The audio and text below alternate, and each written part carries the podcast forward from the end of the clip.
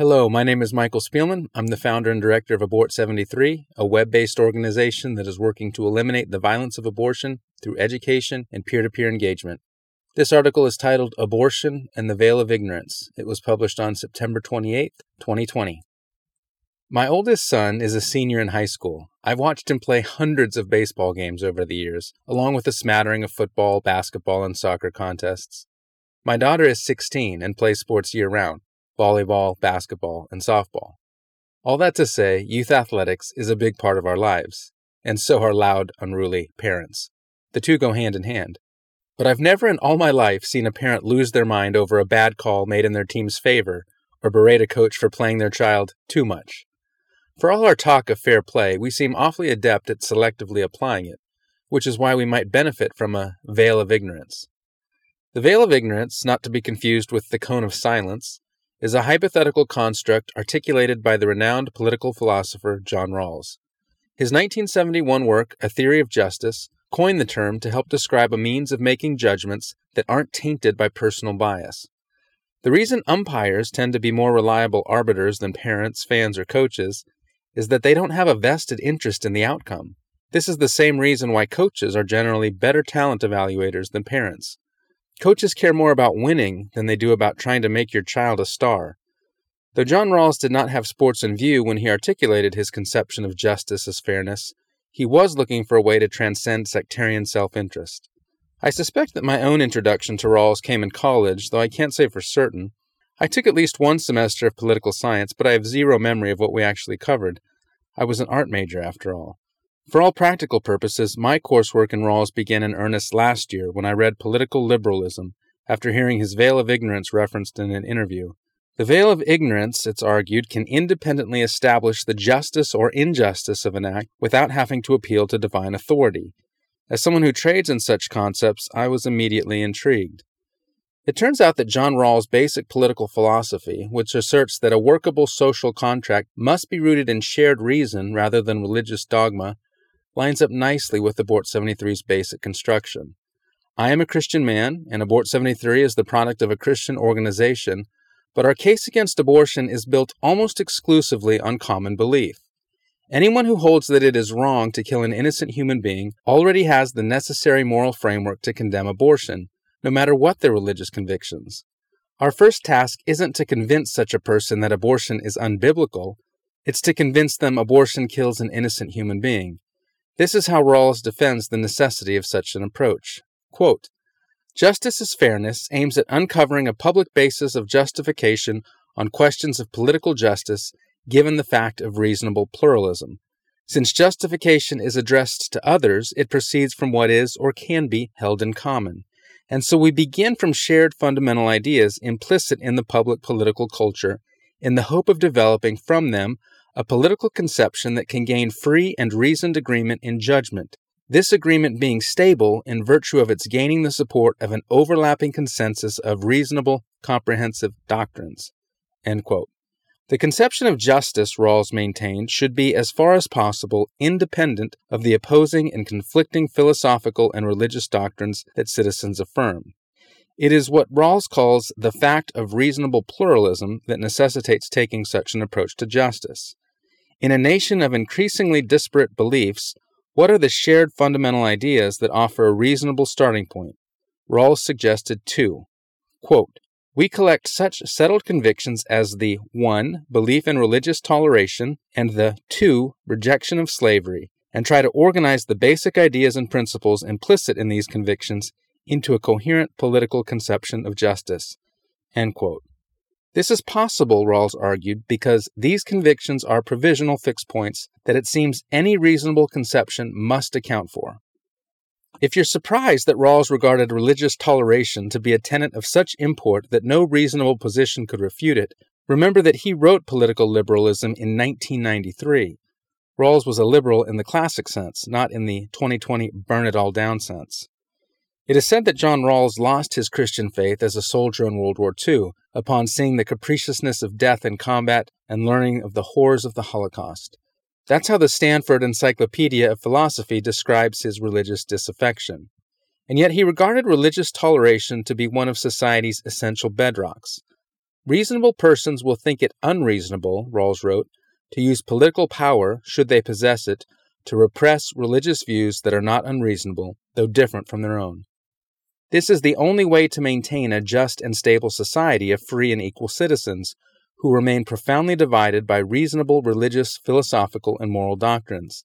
It requires an overlapping consensus of reasonable religious, philosophical, and moral doctrines. Nothing short of a police state, Rawls warned, can mandate and maintain intellectual conformity. Quote, of course, those who do insist on their beliefs also insist that their beliefs alone are true. They impose their beliefs because they say their beliefs are true and not because they are their beliefs. But this is a claim that all equally could make. It is also a claim that cannot be made good by anyone to citizens generally. So when we make such claims, others who are themselves reasonable must count us unreasonable. And indeed we are, as we want to use state power, the collective power of equal citizens, to prevent the rest from affirming their not unreasonable views. It's not religious belief that Rawls took issue with, it was blind fanaticism, the kind of my way or the highway ideology that demands total conformity, which is precisely what we see being practiced today on the secular left. The reason Rawls didn't begrudge the explicitly Christian underpinnings of the abolitionists or the civil rights movement is because their appeals were rooted in principles which transcend religion. However much they emphasized the religious roots of their doctrines, Rawls noted, these doctrines supported basic constitutional values, as they themselves asserted, and so supported reasonable conceptions of political justice. Reasonable conceptions of political justice recognize that it is immoral to propose a system of justice that favors members of one particular social position over another. This is where the veil of ignorance comes in. One way to ensure that laws are enacted on the basis of fairness rather than selective utility is to evaluate them behind a veil of ignorance. Behind this veil, Rawls' hypothetical representatives do not know the race, ethnicity, gender, age, income, wealth, abilities, or religion of their constituents. Neither do they know if they're representing a majority or minority.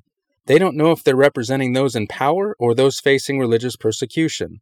They don't know if they're representing the slave or the slave owner. So they must find solutions that are the most equitable for all. You've probably employed the same basic principle when sharing a sandwich or piece of pie.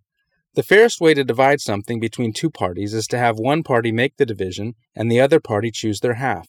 Since the one doing the cutting doesn't get to choose their piece, their best course of action is to divide it as evenly as they possibly can. When you don't know which piece of the pie will be yours, be it literal or metaphorical, it's in your best interest to be as equitable as nature permits. The veil of ignorance is a fairly ingenious construct when it comes to the big stuff. If there is no God, as large swaths of the population insist, if there is no divine directive, then what's to protect us from the mass weaponization of social Darwinism? Survival of the fittest, might makes right, the end justifies the means, there is no truth, we're all just animals, right and wrong is whatever I say it is.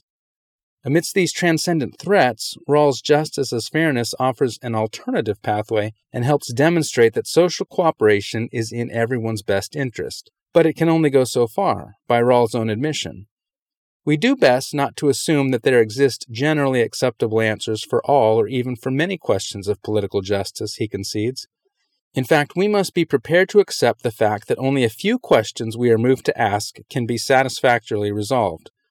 The crucial political objective, Rawls suggested, is in identifying those few, and among them the most urgent. The veil of ignorance, for instance, can tell you that all races should be given equal rights and protections under the law, but it can't tell you how best to combat generational poverty or the breakdown of family.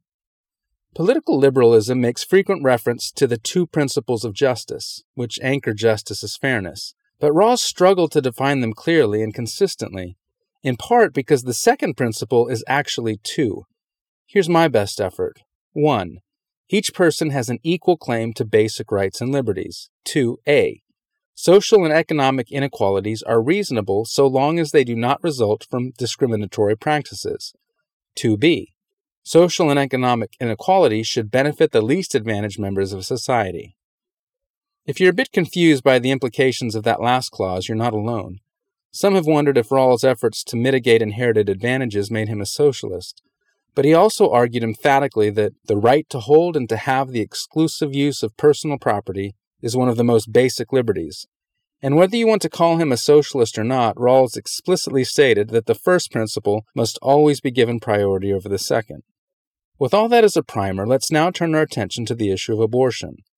Why is legal abortion incompatible with Rawls' theory of justice as fairness? To my mind, it's easy.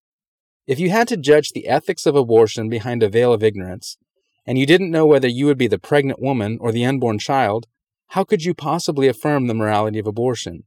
you'd have a 50 50 chance of signing your own death warrant. And unless you believe in reincarnation, each of us only gets one shot at life.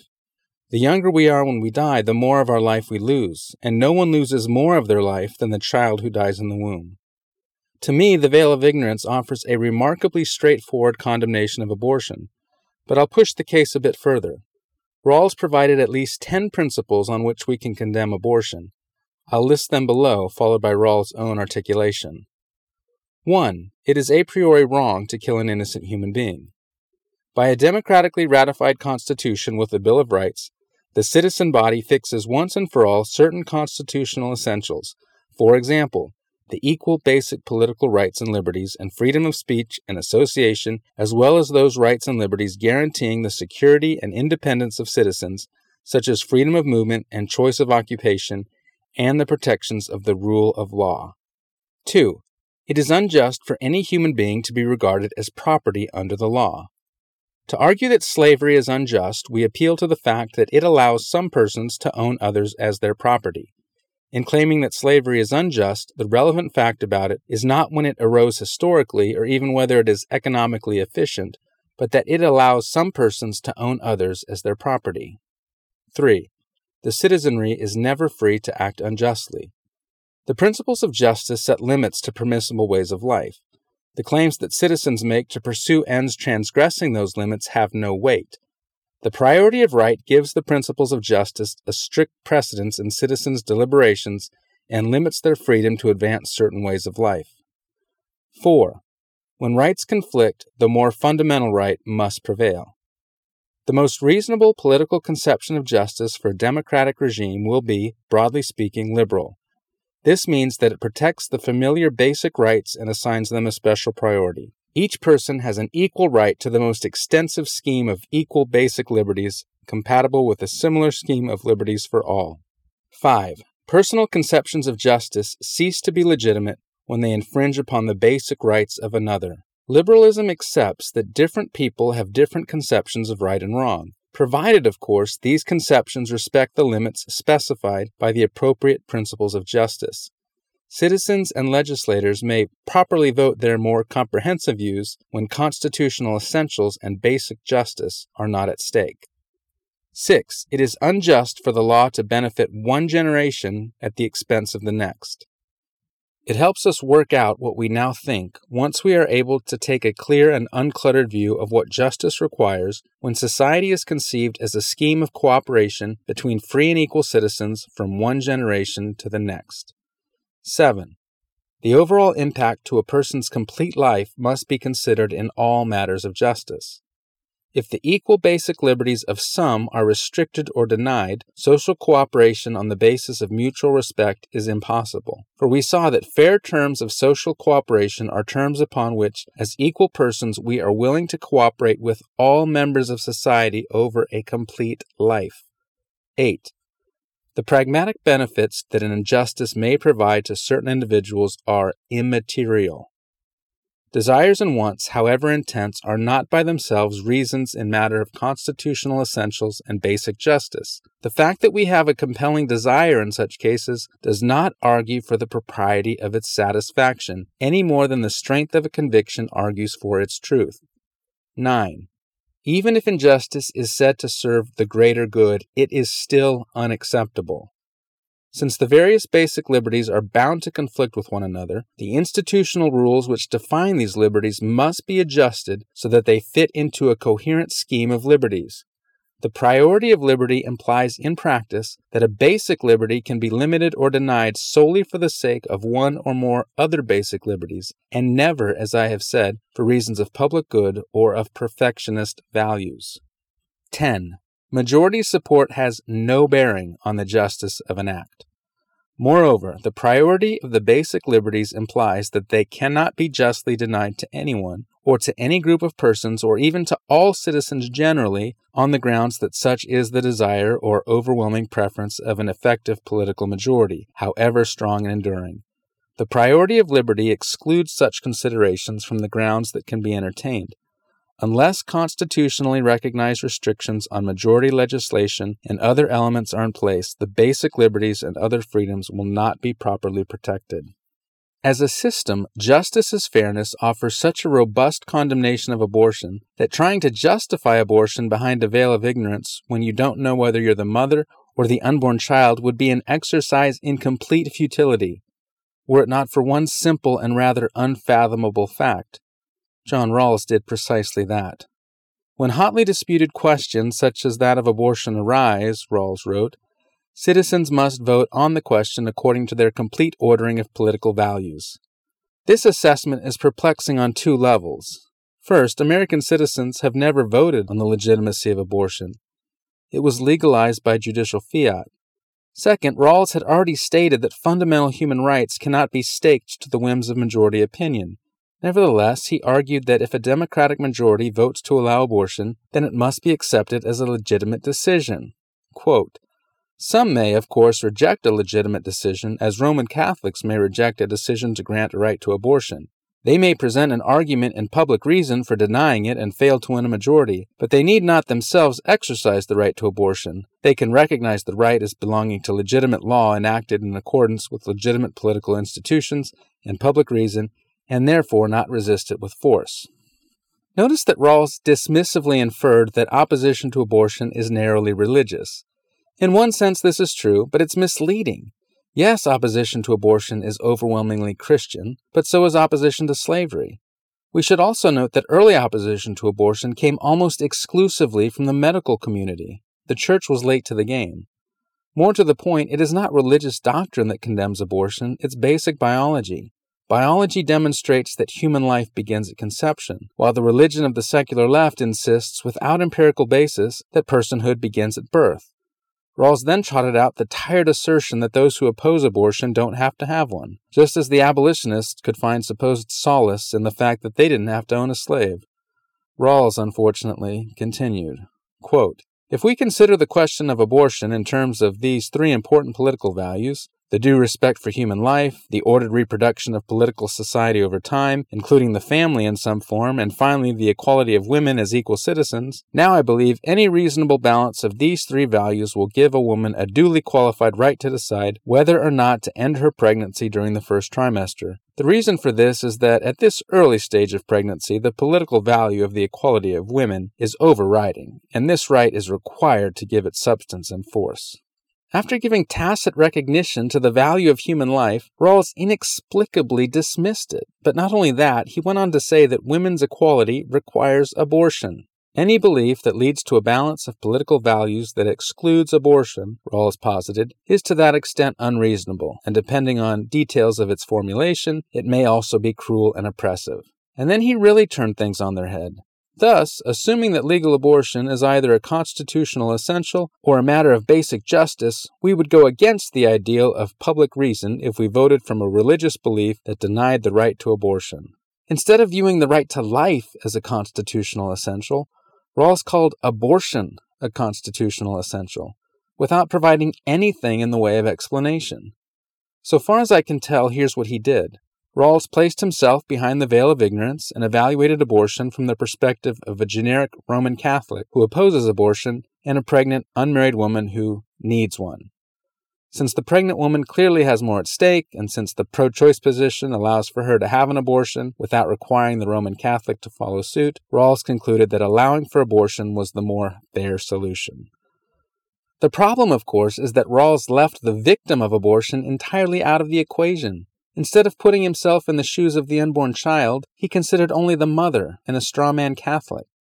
The veil of ignorance is tailor made to demonstrate the injustice of abortion, and yet its own author completely missed the most straightforward application.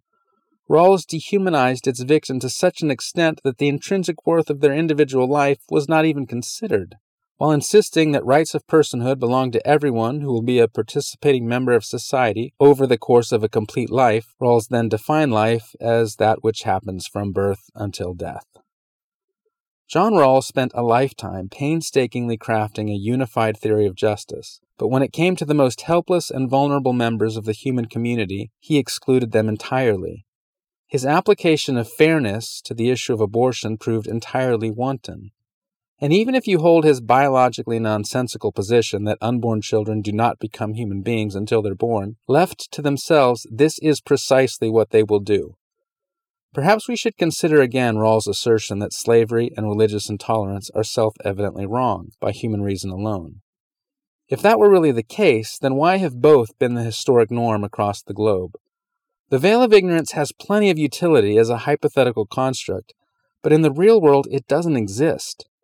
That's because nobody can truly put themselves behind it, and even if they could, they would still lack the objectivity and wisdom to lean entirely upon their own understanding. Thank you for listening to Abortion and the Veil of Ignorance. A text version of this article is available on the Abort 73 website and the Abort 73 Substack, including links to all relevant source material.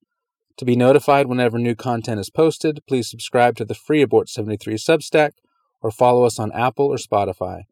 To make a tax-free donation, visit abort73.com/donate.